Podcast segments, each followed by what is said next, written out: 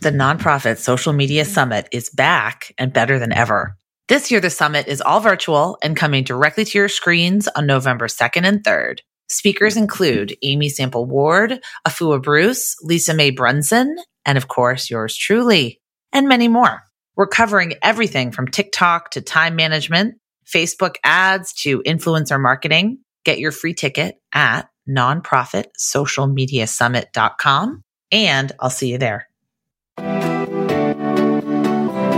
Hello, and welcome to Nonprofit Nation. I'm your host, Julia Campbell, and I'm going to sit down with nonprofit industry experts, fundraisers, marketers, and everyone in between to get real and discuss what it takes to build that movement that you've been dreaming of.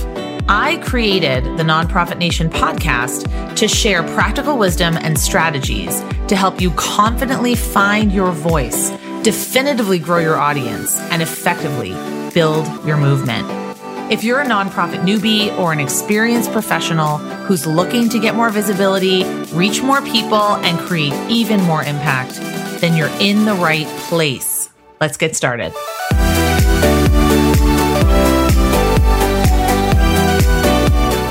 Hi, everyone. Welcome back to Nonprofit Nation. I'm so excited to have you here. I am your host, Julia Campbell. And today we're going to be talking about one of my actual favorite topics technology. We're going to be talking about equity. We're going to be talking about how to merge the two with community needs. And we're talking about a brand new book that I read that I think is fabulous. That's a lot of people have been talking about the tech that comes next, how change makers, philanthropists, and technologists can build an equitable world. And I have two guests with me, the co-authors of this book. Afua Bruce is a leading public interest technologist who has spent her career working at the intersection of technology, policy, and society.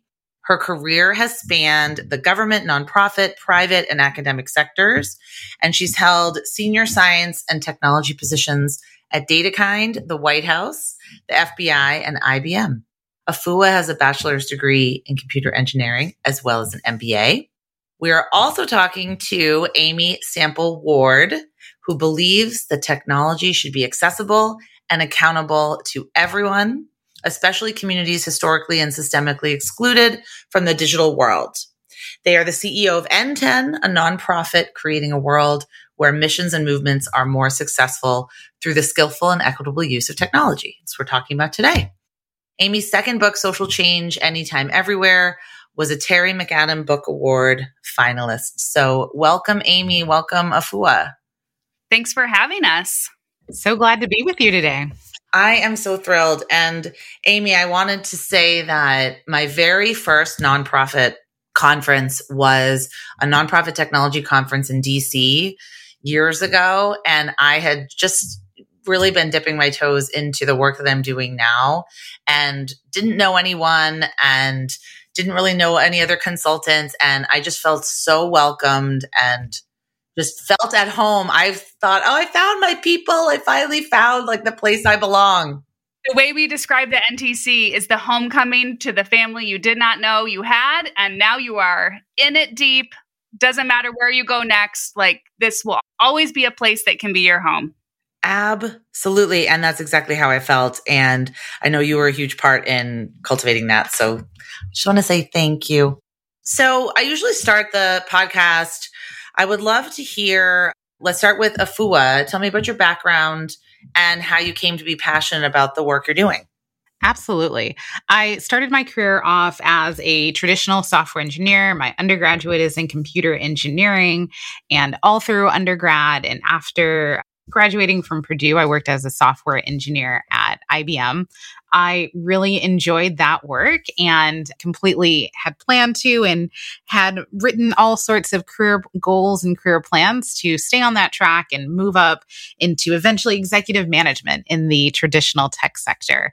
But along the way, I ended up taking a detour. I first ended up being recruited, or I first was recruited by the FBI for a variety of science and technology leadership positions. And working at the FBI was really my first exposure to the fact that technology can really be used to advance the mission of impact driven organizations. And even more so that technology and the use of technology, how we design it, how we think about how it's deployed, how we engage people in the process of making decisions about technology really does have a strong effect on communities. From there, I was hooked into the social impact sector and spent some time at the White House, spent some time at a think tank, spent some time working with nonprofits all around the US and around the world as well. And so now I just spend a lot of time thinking deeply about how can we make sure technology works better for all of us? How do we make sure historically overlooked or excluded communities are part of the conversation around technology? And how do we make sure that social impact organizations, which often have missions that we've said are really important, actually have the right infrastructure and are thinking about the right tools to use in order to make sure they can do their missions uh, well. Wow. Thank you. All right, Amy, you want to go?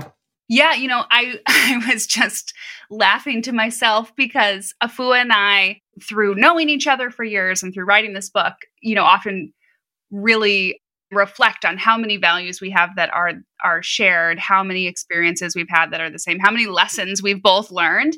But you know, I've never said the sentence the FBI recruited me.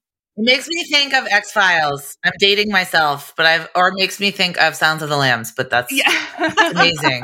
My experience was not like that. Don't worry. Okay. it wasn't a movie experience. Okay.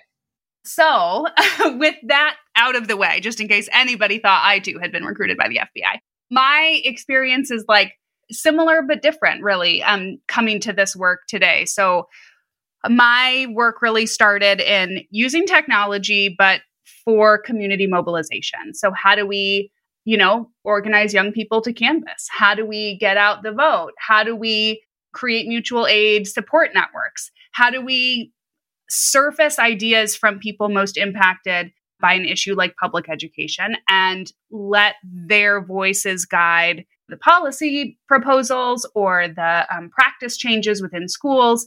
All of those things have been part of my my work and, and my jobs. And I think that has really influenced me through my whole kind of like the through line of my whole career has been technology as a tool for community power, you know, and that is certainly something we talk about in the book, certainly something we'll probably talk about today. But I think when we, when I think about technology and what it can mean for helping us build that better world, that more equitable world, it has to be because the community has the power. The community has accountability, right?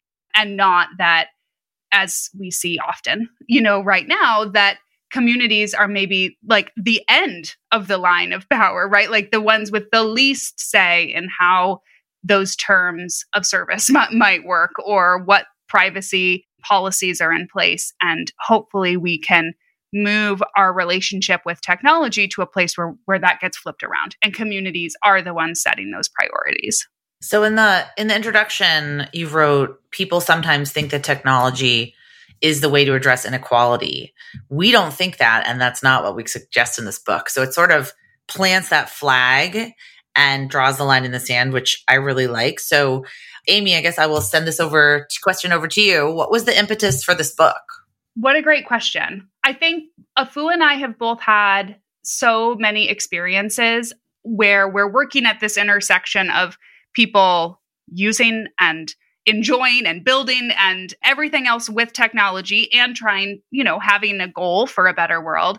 But so often folks are so focused on that technology to, you know, something that we tried to really avoid in the book and don't like go do some search in the digital copy and prove us wrong. But, you know, we really tried to avoid ever referring to technology as a solution in this book because technology is not going to save us. Y'all, if it was going to, we'd be saved. like this would be the saving. And we are not saved by technology. And so we really wanted to build this book on a foundation of people are the ones who are creating and finding and are solutions, right? And that together we are building what we want, but technology is always in its spot as a tool in service to our goals. We should not be here in service to technology. We should not be fitting our missions into the fields that some, you know, commercial technology product that we're trying to use. Those products need to fit into our mission and need to fit into the needs that we have and not the other way around. Afua, do you want to add to that?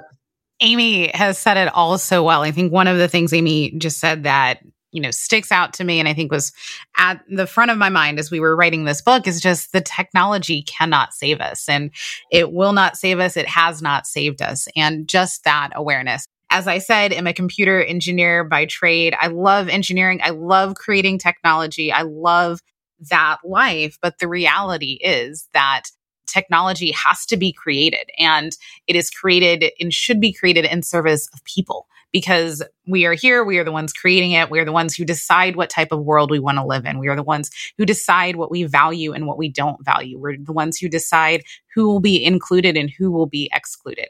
And so when we can agree on the values that we want to see in the world, we can start to agree and to imagine what it might be to have an equitable world that's really one built around systemic inclusion. When we can start to think about what it means to make sure that people have the resources and the supports they need to be able to dream big dreams and to live their best lives, then we can enter into that conversation with what are the right tools to get us there?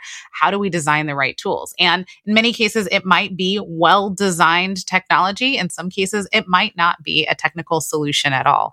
And so I think just that awareness that technology can't save us just reinforces the fact that it's all of us, uh, that we all have a role and we are the ones who can save ourselves with the the appropriately designed tools. And you write in the book, since humans create technology, it can't be neutral, which is a really profound statement and absolutely true. And in my work teaching nonprofits how to use digital marketing tools and platforms specifically, I hear exactly what you're saying.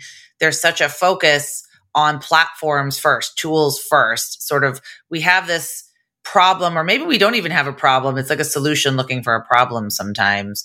But it's also thinking that if we just get this, CRM or a chatbot or an automated sequence or some other tool that it's going to somehow solve all of our problems. But if we don't have that infrastructure in place, and also if we're not coming at it from the right mindset, it's not going to be effective. And it could actually be damaging and, and harmful, which you do talk about. If only we just had a chat box, our problems would be solved. Right. We just need a donate button and we'll be raising all this money. So let's go back to who this book is for. And Afua, I would love for you to address this. I love that the book is structured around five key groups, but who is this book written for? Absolutely. The book is for everyone because one of the values that we lay out in the book is the fact that in order to have an equitable world, it really does take all of us. It takes a diverse and collective body coming up with what does it mean to have an equitable world. It takes diversity of opinions and roles and expertise to define that and to actually build it. So it really is for everyone. The organizing structure that we use in the book, as you mentioned, is around five different roles because although it is for everyone, you probably want to have some idea of, well, how do you engage? What types of power do you actually have access to? What types of levers can you be pulling to make change in society? And so we've identified five roles. Um, the first is social impact organizations. So these are organizations like nonprofits, like charities, like mutual aid organizations that really do have a strong mission driven focused and assist in that. Can also be academic institutions or government agencies as well. The second role that we identified is that of funders and investors and there we are looking at people who are funding this work. Money um, still for for better or worse does make the world go round. And so really speaking in that section to venture capitalists to corporations to philanthropists to individual investors or donors in that space who are funding this work. The third category that we identified is that of the technologists. So people who are building the technical solutions. And these can be folks somewhat similar to myself in that they have fancy degrees in some type of technology and perhaps are working at a corporation, but they can also be individuals who at your nonprofit, you have you were the last one standing when they said, let's figure out what this tech system is going to look like. And you sort of figured it out as well. And so technologist is the group that we have there. The fourth group that we have is policymakers, people who are involved in the policymaking process. So this includes both elected officials, but it also includes staffers, it includes people appointed in government agencies and more. And the final and perhaps most important group that we identify as that of communities. And really recognizing, to Amy's earlier point, the fact that communities have to be driving this process, that we need to make sure that as we're thinking about an equitable world and we're building that, we are listening to communities, we are reacting to what communities want, and we're acting to what communities need. And so those are the five roles that we identify. I'll just also note that although they are five distinct roles and they each have their own chapter in the book, you can hold more than one role your job may require you to have different roles. If you're at a nonprofit, you could be in the social impact organization, but you also could then be subgranting to others. And then you're also a funder and investor. So I think it's also important to note that you might identify and gravitate towards one particular role, but you might also see yourself in multiple categories, and that's fine too. Exactly. For me, I sit on a couple of boards and I'm on the school board as well. So I would say we all probably wear multiple hats and can see this work through multiple lenses, which I think is interesting. But I love that it's set up that way because it's see, it's just very easily digestible and you can kind of skip around or you can even refer chapters to specific people. Maybe some of our funders need to read this book as well. If your heart desires, please do. Yes. So I will ask this question. Um, Amy, maybe you can start. So you write that this is not a how to book, which I love because I think there's a lot of how to books out there. But you do provide some concrete examples. And I know that my listeners, I know stakeholders really appreciate concrete examples. And I wonder if there's one example, I know that there's not one ring to rule them all. Like there's not one example to rule them all. Um, I know it took a ton of time and effort to collect all of the examples and it's like choosing between your children probably. But can you share an example of just one of these stakeholder groups implementing the principles you talk about. Sure yeah. You know i also want to just quickly share a reflection to what you were sharing before about you know folks are like oh if only we had x y and z technology right? Like we'd be we'd be good. And we took the approach in this book of naming from the very start that technology isn't neutral. And so often I hear this pushback in organizations, and this gets to the example too that technology, if they do embrace the idea that technology is just a tool, well, tools are neutral, right? They're like, you know, a hammer is neutral, a saw is neutral. Even those things are filled with bias. The number of left handed people who die every year because tools were made for right handed people. My dad was a laborer for 45 years. So you want to talk construction tools, we could talk, we could change the podcast. Um, you know, I think there's this magical thinking when it comes to like, what's the metaphor we want to choose here? And we're going to leave out all the other realities and take the part of the metaphor that works. But even embracing that technology is a tool, just like other tools in our life, means we have to accept it. They're all built with bias. They're all built with assumptions and presumptions that mean they're not going to work for everyone and they're not going to be right for every situation, right? Like you're not going to use a jackhammer to build the house, right? You're you're going to maybe use a nail gun or a hammer, right? So there's so much even within the way we talk about technology that influences what we are even then telling ourselves is possible with that. And I think that's important for us to think about how we talk about it. Again, back to the point of like technology isn't the solution, so that we're not setting ourselves up inside our organizations to think technology is the answer or that it could never have an impact that we didn't intend for it to have. Of course, it's going to have those unintended impacts, right? We really have to be clear about that. So, one, I know um, Afua maybe can share another example too, so we get a couple in here, but one that I thought would be interesting to share is this example from an organization called Leftover Rescuing Leftover Cuisine because they're a nonprofit. They they built a technology the way that I think so many nonprofits build technology where they don't realize they're building technology, right? They're just getting some tools in place for them to do their work, right? They they had a bunch of different disparate systems that they had kind of talking to each other, mostly not talking to each other. Like humans were the integration between those tools. And they realized for an organization that collects food that would otherwise be wasted from, you know, a restaurant or event or catering and then just, you know, has kind of almost real time volunteers who can pick it up and take it to other distribution centers, whether that's a community center or food pantry, you know, d- depending on what the food is. And they needed better tools so that that kind of real time activation could be more successful and more effective. And as they built, you know, a better volunteer like scheduling tool and a, and a better way for restaurants to say, oh, tonight we're going to have a bunch of food, you know. Because sometimes they don't know. You're right. They can't plan it a week ahead of time. Right. Totally. And so, in the process of building tools that they just needed to have, they actually were technology creators, right? And I think there's so many nonprofits who think like, oh, we couldn't create technology. We're not technologists, right? Like like Afua was saying before, you don't have to have a degree to have built a web tool at your organization because you needed it for a campaign or something, right? And they slowly started realizing, oh, we actually are building technology here. And what these tools are doing is something that doesn't just work for us in New York for these three restaurants. This is something that could work all over. And as they embraced the we're creating technology here, we're really creating a platform, it allowed them as an organization to make more strategic decisions about the technology and about staffing, and then to scale to other states and other cities and make their impact really expand. But it all took them realizing, oh, we are creating technology we're really creating this tool intentionally versus everything's reactive. Everything is like, oh, volunteers said they need this. We'll just answer that one request, right?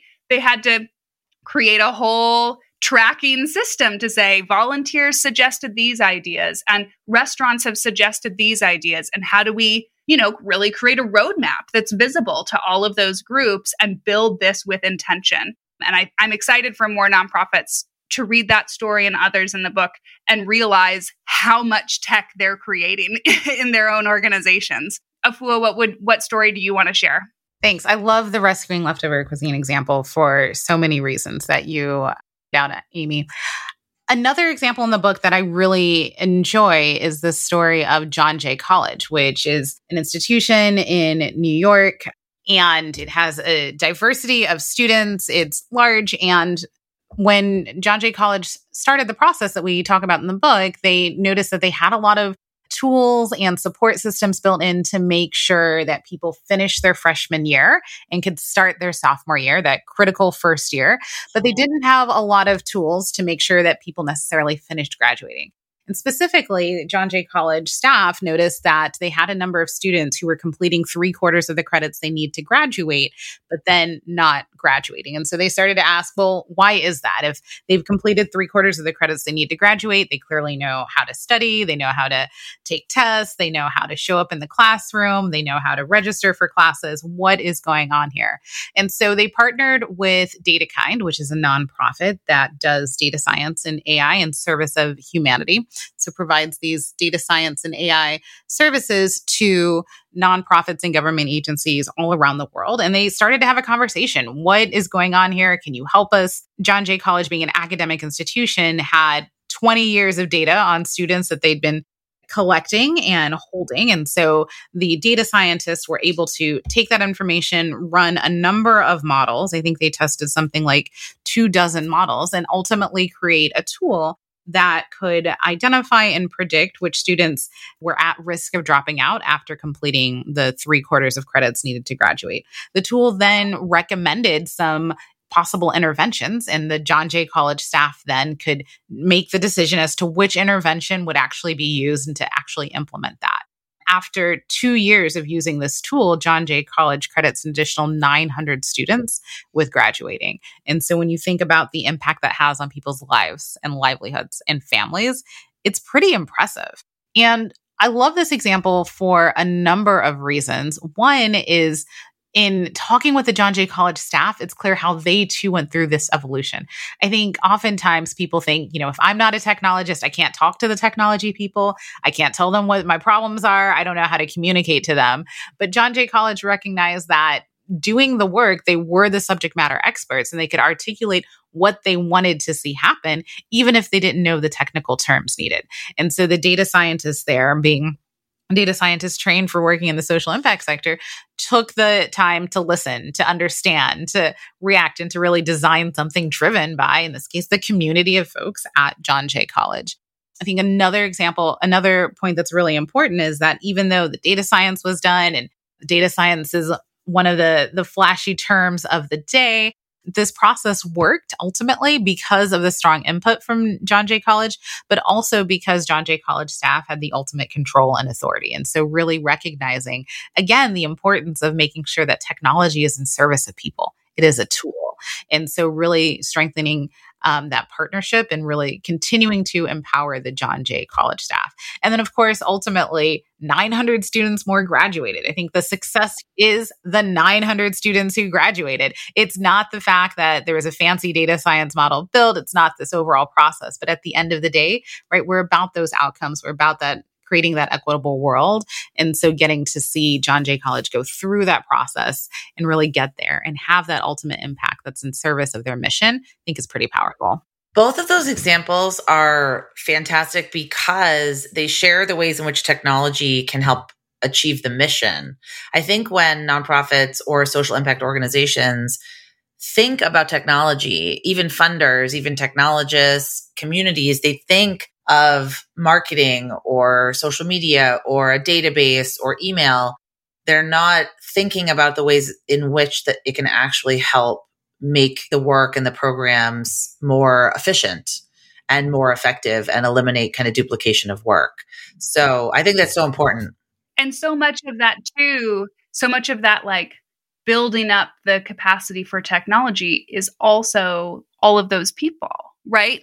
the the folks in that office at John Jay College who were then really comfortable and capable and confident using that tool to say, okay, how can we make program decisions? How can we create student supports and interventions, right? Versus the technology project started and stopped with the implementation of the AI project, right? Like technology is all of it is also how we use it and how we can make decisions with it not just quote unquote the tool part well i'd love to continue with that because i want to touch on two things that are huge points takeaways from the book one is creating a culture that embraces technology and the other is the active participation of the clients that the social impact organizations hope to serve. And the majority, I think, of my listeners are social impact organizations.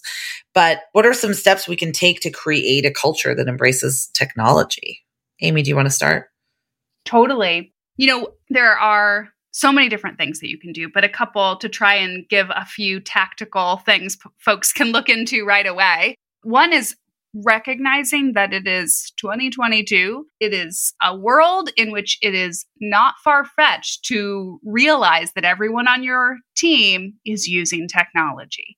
So if you go and you look at your job descriptions for your team and only the IT manager has technology written in their job description, well, it doesn't seem like you're living in reality, right? So every single job description should talk about the technology that that role uses, the technology that that role needs to be trained on, the technology related decisions that that role has the purview over, the budget for technology that that team or that person manages, right?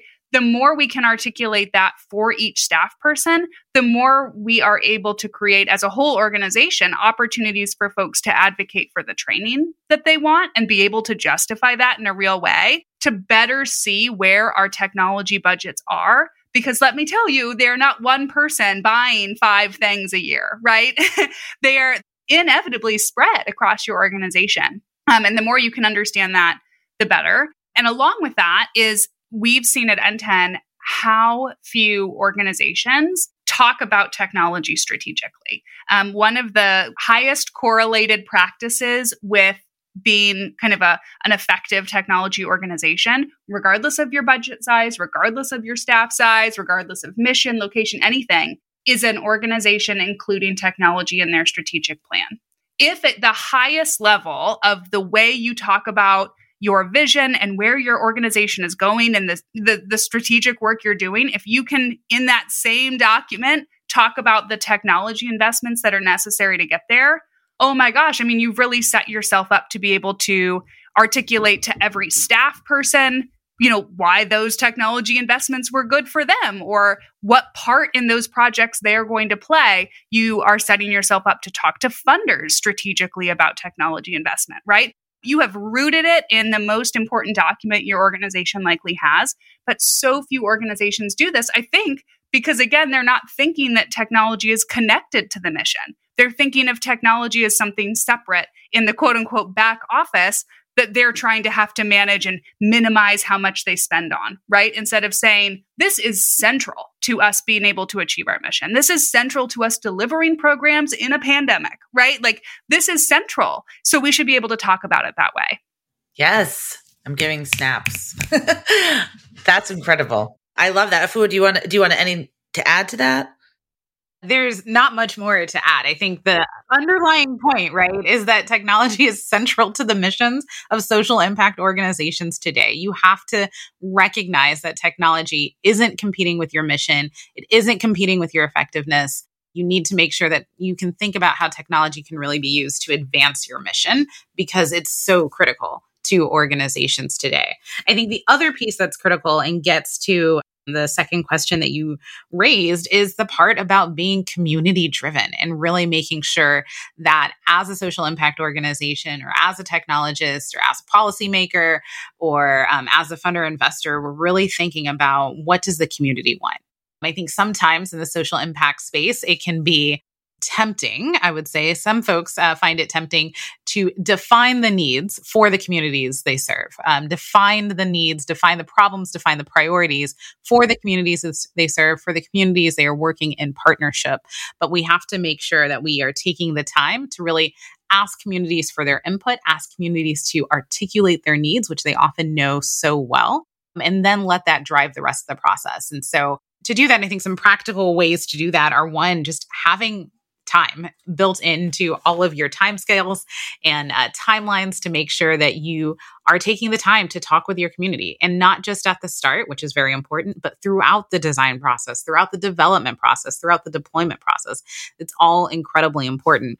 In the book, we end uh, each chapter with a list of um, 25 questions actually to help you get started with these conversations if you're saying i don't know how to talk to community members or how might i as a technologist ask community members for what they want? or what types of questions should i be asking of the community members as a social impact organization? Take a look at those questions but it's incredibly important. In the rescuing leftover cuisine example that amy walked through earlier i think one of the reasons why that was so successful is because they were really intentional about bringing the community in to their development process. The tool that they developed and used to track requests and to track new features was accessible not just to the IT person on staff, but to multiple people within the social impact organization, but also to the volunteers and to community members. And so making sure that you can be transparent in what's being prioritized, what's not being prioritized, letting people add in requests and more um, as you're thinking about what does it mean to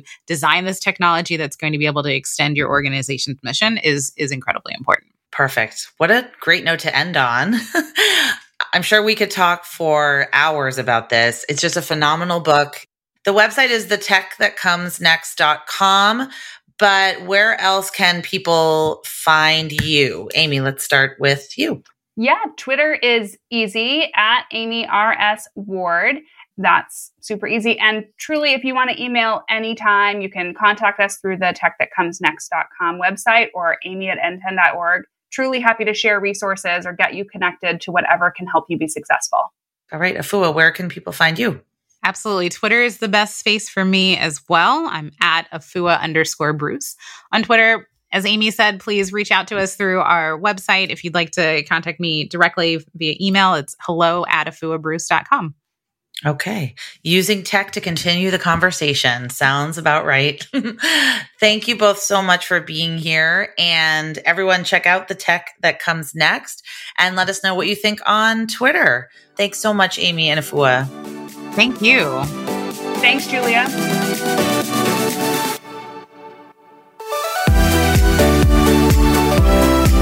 Well, hey there. I wanted to say thank you for tuning into my show and for listening all the way to the end. If you really enjoyed today's conversation, make sure to subscribe to the show in your favorite podcast app, and you'll get new episodes downloaded as soon as they come out. I would love if you left me a rating or a review because this tells other people that my podcast is worth listening to. And then me and my guests can reach even more earbuds and create even more impact. So that's pretty much it. I'll be back soon with a brand new episode. But until then, you can find me on Instagram at Julia Campbell77. Keep changing the world, you nonprofit unicorn.